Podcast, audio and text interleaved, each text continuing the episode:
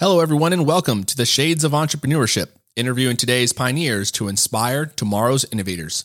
In today's episode, we are introduced to an acronym that is quite familiar in the business world ROI, or Return on Investment. What is ROI? Return on investment is a percentage used to compare investment options or evaluate business plans. How does one calculate ROI? Using this formula return on investment equals net profit divided by cost of investments times 100. For example, let's say you're a mid-sized company that's decided to purchase a new piece of software to boost profits. The ROI formula may look something like this. Financial gains after software purchase minus the cost of software. This is your profit divided by cost of software. Then you would times that number by 100 to get your percentage. However, here is what the formula does not tell us. Calculating factors that may be less obvious, such as time, hidden costs and fees, and even emotional factors such as stress. All these things can significantly impact ROI. The example above used costs of software, but that should not only include the hard expense of the program, it should also include factors such as time you spend exploring software options, training time for employees, and other hidden costs. Calculating ROI is not a requirement to start a new business venture, but understanding the importance of ROI is crucial for a business to succeed. Thank you, and I hope you enjoy this episode.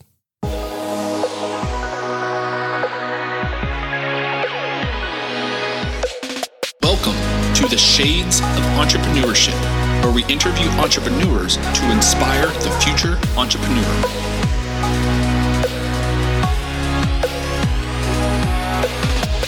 I'll be your host, Mr. Gabriel Flores.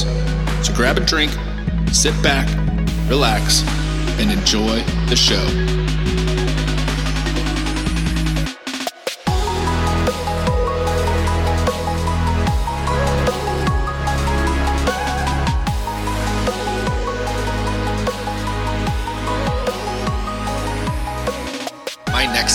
Graduate from the University of Oregon and George Fox University, where he earned his MBA. He is a former executive at Parr Lumber, a current board member for the Home Builders Foundation, and the co-founder of Wheelhouse 2020. Please welcome Scott Ericson. Scott, how you doing, buddy? Good. Good evening. Thank you for the invitation. No, thank you for coming on. So let's let's introduce the world to Scott. Tell him, give us a little bit of your background. Sure, sure. Um, well, you know, this is it's it's interesting. I was thinking about it today when you'd asked me those questions, and um, this is my third job out of college. I've really? only had three. The first one I flamed really hard. I went about 14 months and I was fired. The second job I had was with Parr Lumber Company. I started as a cashier. I stayed at that job for 17 years. And that's really where I got the experience. That's where I met my business partner. Um, that's where we got the foundation for my what I call my now second career. And my second career is Wheelhouse 2020. We started that in 2010. It's a sales and marketing company, and we um, specialize in the building material supply industry. So a little bit niche, a little boutique, um, but that's our background. That's our specialty. Um, that's where we come from, and we wanted to stay in that same realm. So let's let's talk about that a little bit. What what exactly does Wheelhouse 2020 do? Well, we're a full service agency. We do everything from um, digital advertising, social media, search engine optimization, search engine marketing. We build websites um, all in house. Um, we also have two other pillars that have been very strong for our company. One is representation, manufacturers' representation. So we have five or six representatives that are out there in the marketplace representing our clients' um, marketing and sales initiatives. And then we have um, our creative and branding services, and that's um, that's another one of our pillar or foundational pieces uh, for the company. And one of the things you mentioned um, about Wheelhouse is, is it's a pretty niched uh, industry.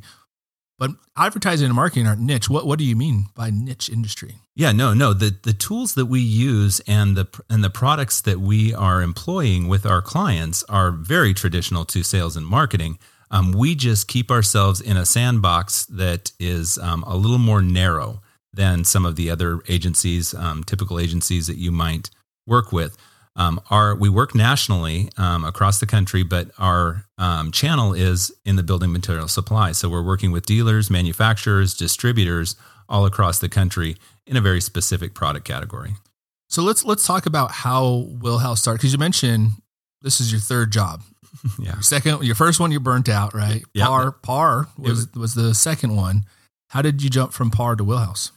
That's it's you know that's really interesting too. I think um, I started as a cashier. I've done almost every job that you can imagine with Parr Lumber Company, and and admire the family so much. Um, the individuals in that organization groomed me. They taught me. They gave me all of the resources of their organization, and allowed me then. The CEO of Parr at the time um, was, I think, very fairly progressive and he was allowing younger employees onto the leadership team. So I joined the executive leadership team at age 30 and um, had experienced a lot of different things from their manufacturing side to leading their sales organization. Um, and that's, um, I think, what started my career with Parr Lumber and what prepared me for it. Learning their systems. They, they're very much a, a systems, process, and procedure, operationally driven company and organization um, getting that foundation, that corporate foundation, helped my partner and I. And that's where we also developed our foundational pillars for Wheelhouse 2020, the theory and the idea that really led to the success in our current company. Nice. And so so you mentioned your partner. Yeah. How, how did how did you meet your partner? So she, she's, she was at Parr for 17 years also.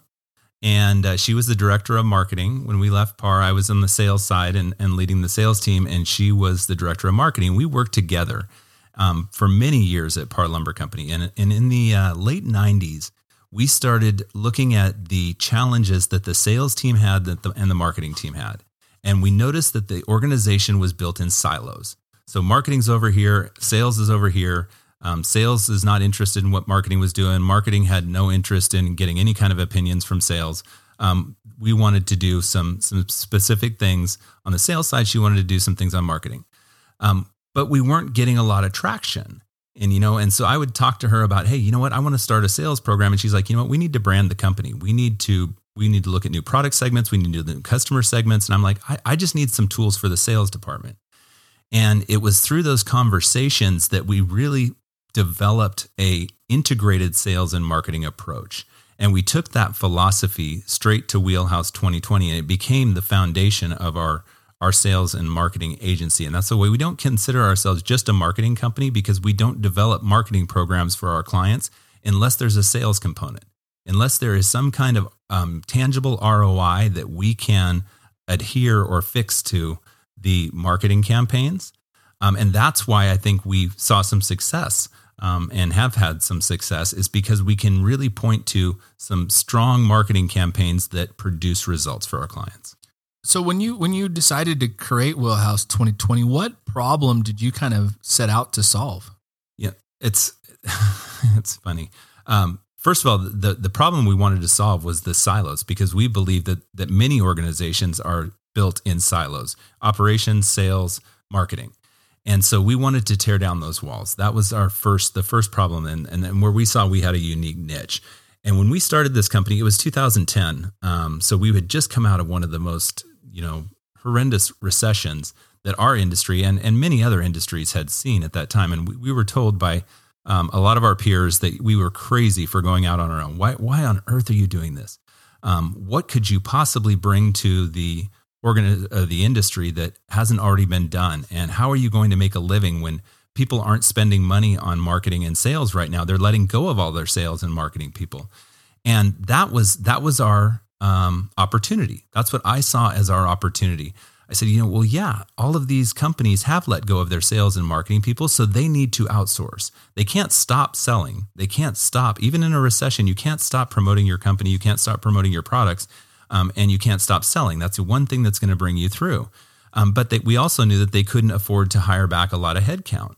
So if we could provide a solution for those clients and we could do it at a lower cost, um, then we felt like we had a competitive advantage in the marketplace and we could grow some business. Um, you know, and that was so that's the theory. You know, the, the, everything starts with a theory.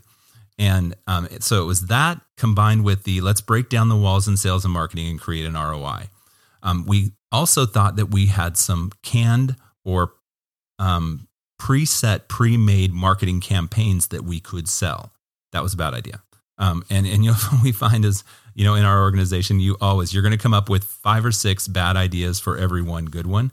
Fortunately, business is forgiving, you know, and and you can have some bad ideas when you're when you're building an organization if you have enough good ones to help uh, help offset. So um, that was that was kind of the uh, the the start of it. That's it. So how how in the advertising world do you create ROI? That's yeah, yeah very carefully. so no, and, and aggressively. Um, so I, I, think in in our opinion, in our company's opinion, and everybody does a little bit differently. You know, it depends on the industry in. It depends on the products. It depends on if you're going straight to the consumer. If you're going, we work B two B. We work from businesses to businesses. So the companies and clients that we work with are selling their services to typically other businesses more often than they're selling them to the, the direct consumer. And so the um, so when we're looking to create an ROI, I think there's a couple of things that are absolutely essential.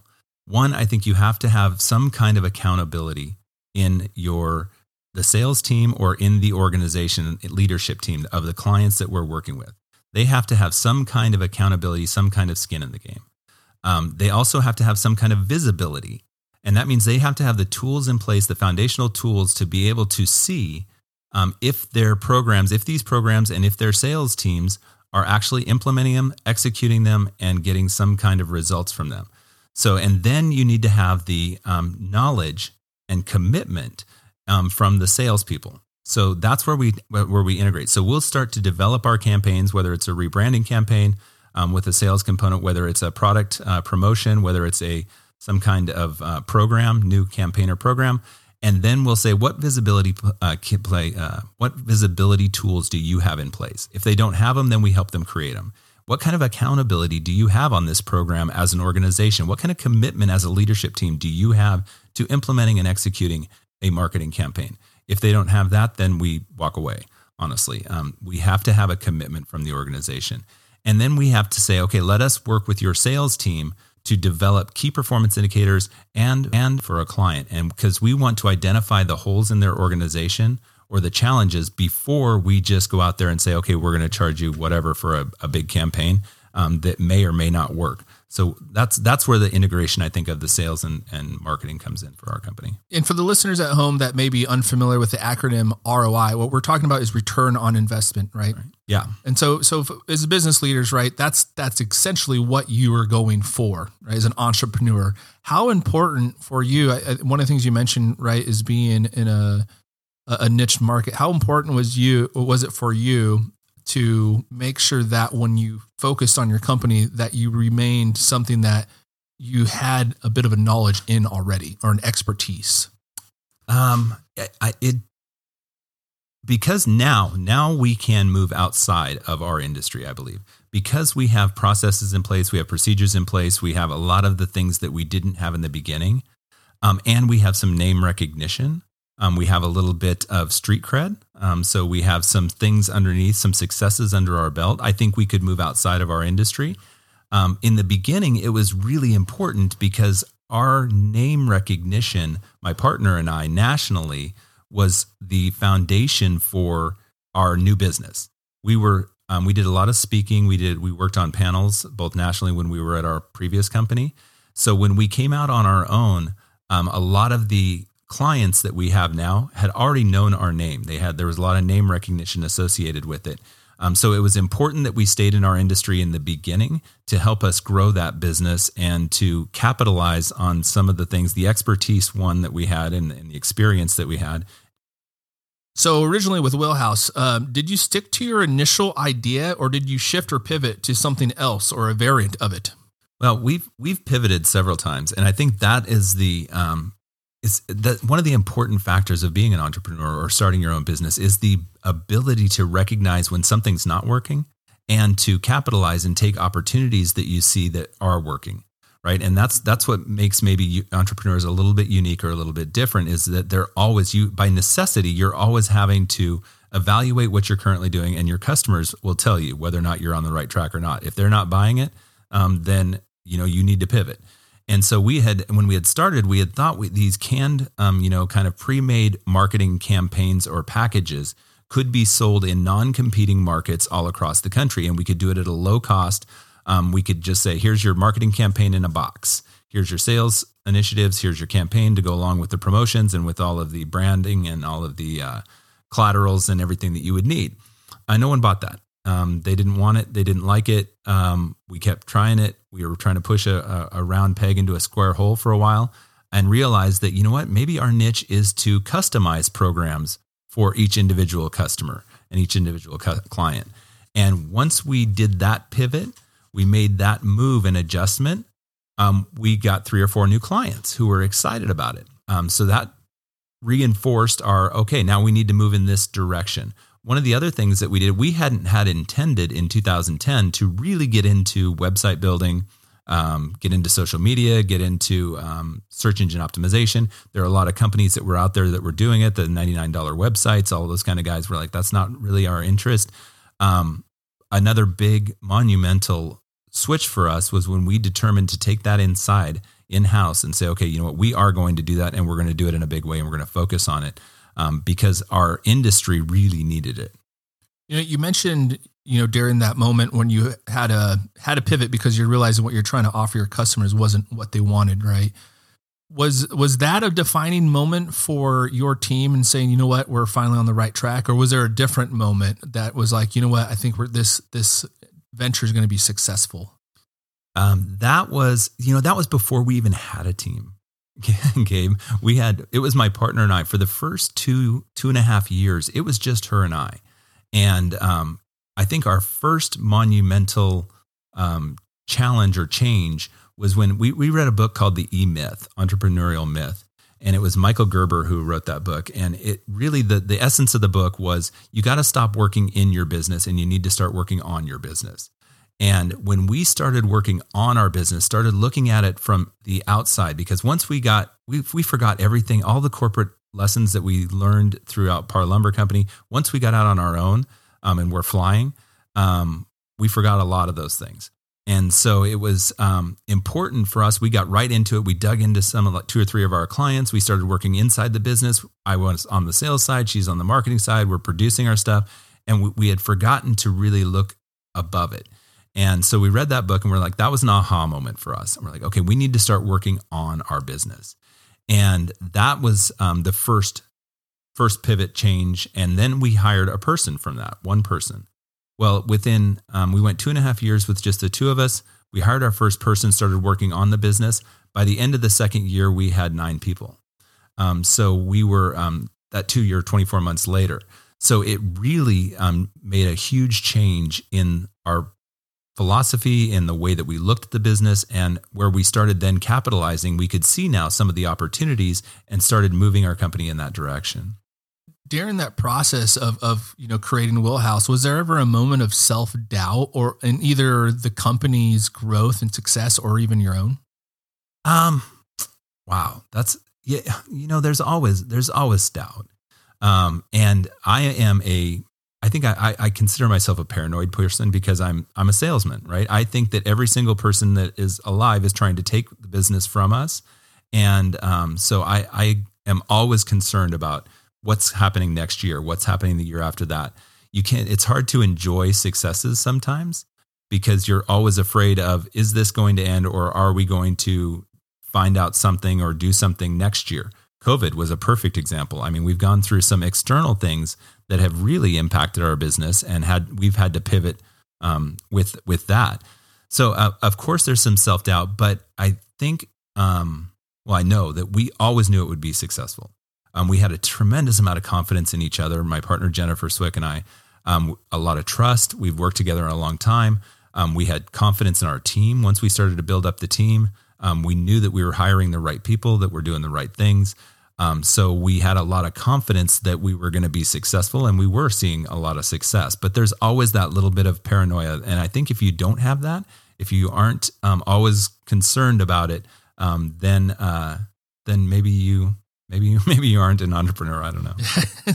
now I want I want to take a step back and kind of talk a little bit more about Scott because one of the things we are talking yeah. about when we first uh, when we first got here was you grew up in Hermiston, Oregon. Yeah. Very small rural community, similar to myself. How did that kind of help? Because now you're talking about, you know, your work ethic and, and your sales. how did uh, you know growing up in very rural community kind of shape you today? Yeah, I, I think that's I first of all I, I loved I loved growing up in Hermiston and in the uh, in the late seventies and eighties, um, you know, it was it was a very very good place to uh, to grow up, riding your bikes and and it's a small town, it's a small community, and there are a lot of entrepreneurs in small communities. Right, every business, the gas station was run by a family, and the farms are run by families, and the um, plumbing, the plumbing companies, and the plumbing store, and the clothing store that we went in Burnham's that we went and bought our clothes at was a family run business. So you grew up around your friends and families being entrepreneurs. My dad was an entrepreneur and he, he owned a restaurant and then, um, and a building material supply location. Um, and that's where I got a little bit of my background, a little bit of my experience. So he, he had run both of those businesses in our local town. Um, so I think growing up there and seeing all of your neighbors at the football games and seeing all your neighbors at the restaurants and the sense of community and support for small business certainly gave me some passion for it.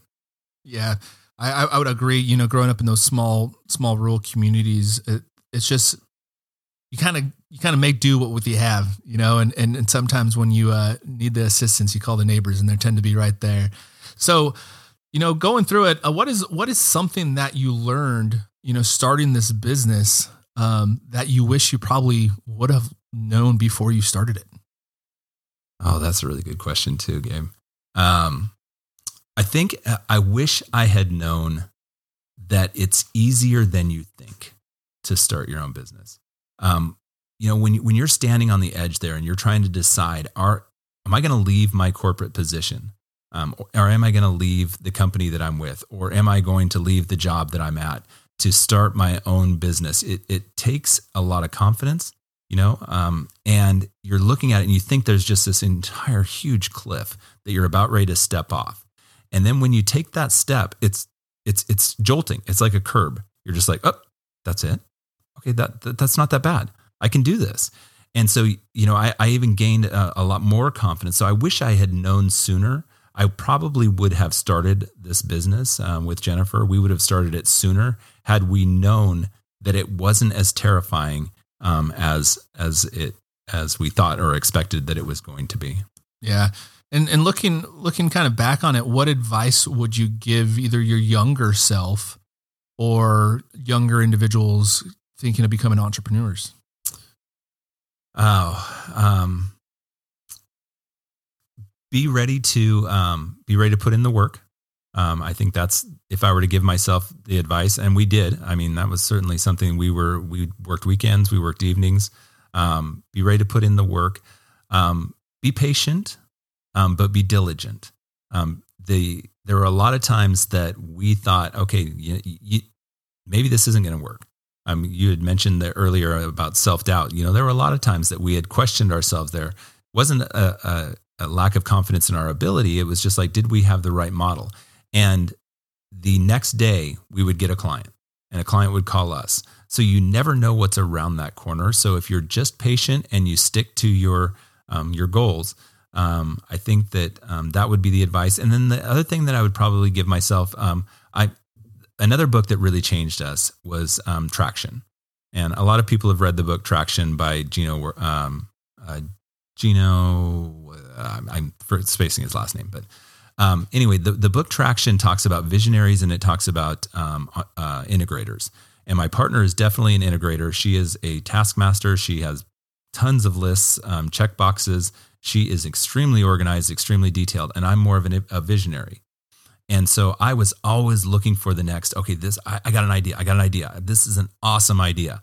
And someone told me early on, you know, every idea is awesome until it isn't. And I think that the advice I would give myself is stay in your sandbox because that's the advice that she gave me in the beginning. Um, don't try to jump out until you can you ha- you have the ability, the resources, and the systems in place to um, be successful. But I was always thinking that I had the next greatest idea, and it had it not been for her saying, "Hold on, hold on, we, we're doing a really good job right now in our sandbox. Let's stay here right now, stay in our lane." um, do what we do well, execute well. Um, we always have a time for to take another opportunity, um, but maybe this one isn't it right now. Let's let's talk about your partner for a little bit because you you yeah. hold her at a very high esteem. Oh yeah. So how important is she to your success? She is everything to our success. Um, it, going into business with a partner is is scary in itself.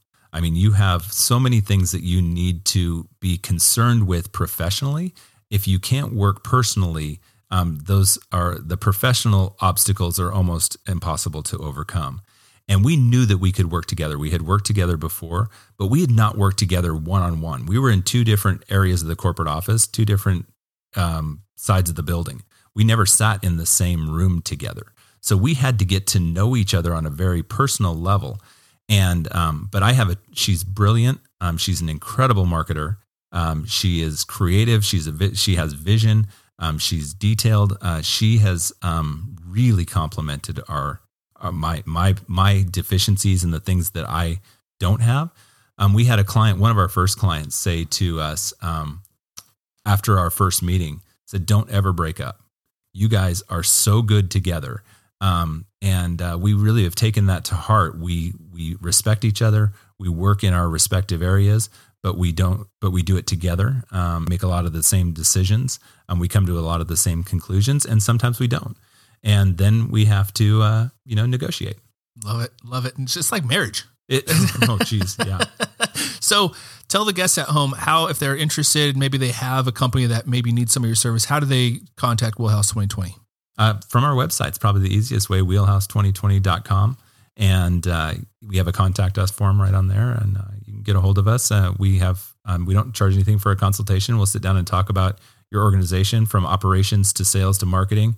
Look at all the different silos. Um, look at the tools and resources and the foundational pieces you have. A lot of people, you know, um, it's interesting. We have a lot of our clients who come in and want to start right with social media. Or they want to start with search engine optimization and search engine marketing, and um, they want to start putting ads out um, on the internet, and and we're like, you don't even have the foundational pieces in place. So we'll we'll go back and we'll look at all of those things to make sure that our clients have a successful experience with us um, before we'll just take on a client. And who who would be considered your typical client?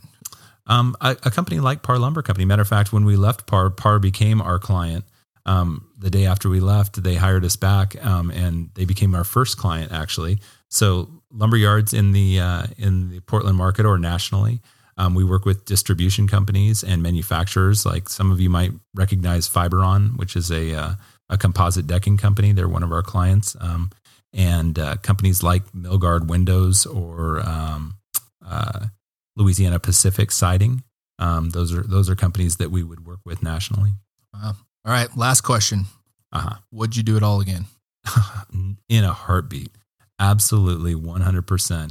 And I think this uh, what I love about what you're doing right now, Gabe, is it's it's so appropriate because there is a flux. There's a change in the market right now. There's a lot of talented, brilliant people that are in transition from their companies because of COVID. And um, so, if I were to give any advice, um, I would say, yeah, take this opportunity right now while you're in flex to look at the opportunities to to start your own business and there's a gap in the in the entrepreneurial channel i think between the small business association where we started that helped you with your um, getting your llc and getting all your logistics. It's it's it's helpful but it doesn't teach you or tell you how to be an entrepreneur. And then you have the entrepreneurial organization eo um, so those are two very good organizations but there's not a lot in the middle. And that's what i think you're providing right now is a resource for people to say okay i'm really thinking about this I'm not going to get what I need from the SBA. I'm not a member of EO. Where am I going to find out if I want to be or can be an entrepreneur? And what are some of the pitfalls and challenges and opportunities?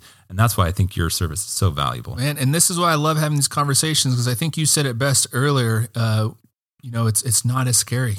The jump is not as big. No, it's it, it really is. It, if you have if you have um, a good idea and you have um, confidence and you really want it, yep. you, you can make it happen everybody has a good idea until it's not a good idea. That's true. All right, Scott Ericson, the founder and co-owner of Wheelhouse 2020. Thank you for tuning in to the Shades of Entrepreneurship. For more information, please follow the Shades of E on Twitter, Instagram, Facebook, or visit theshadesofE.com.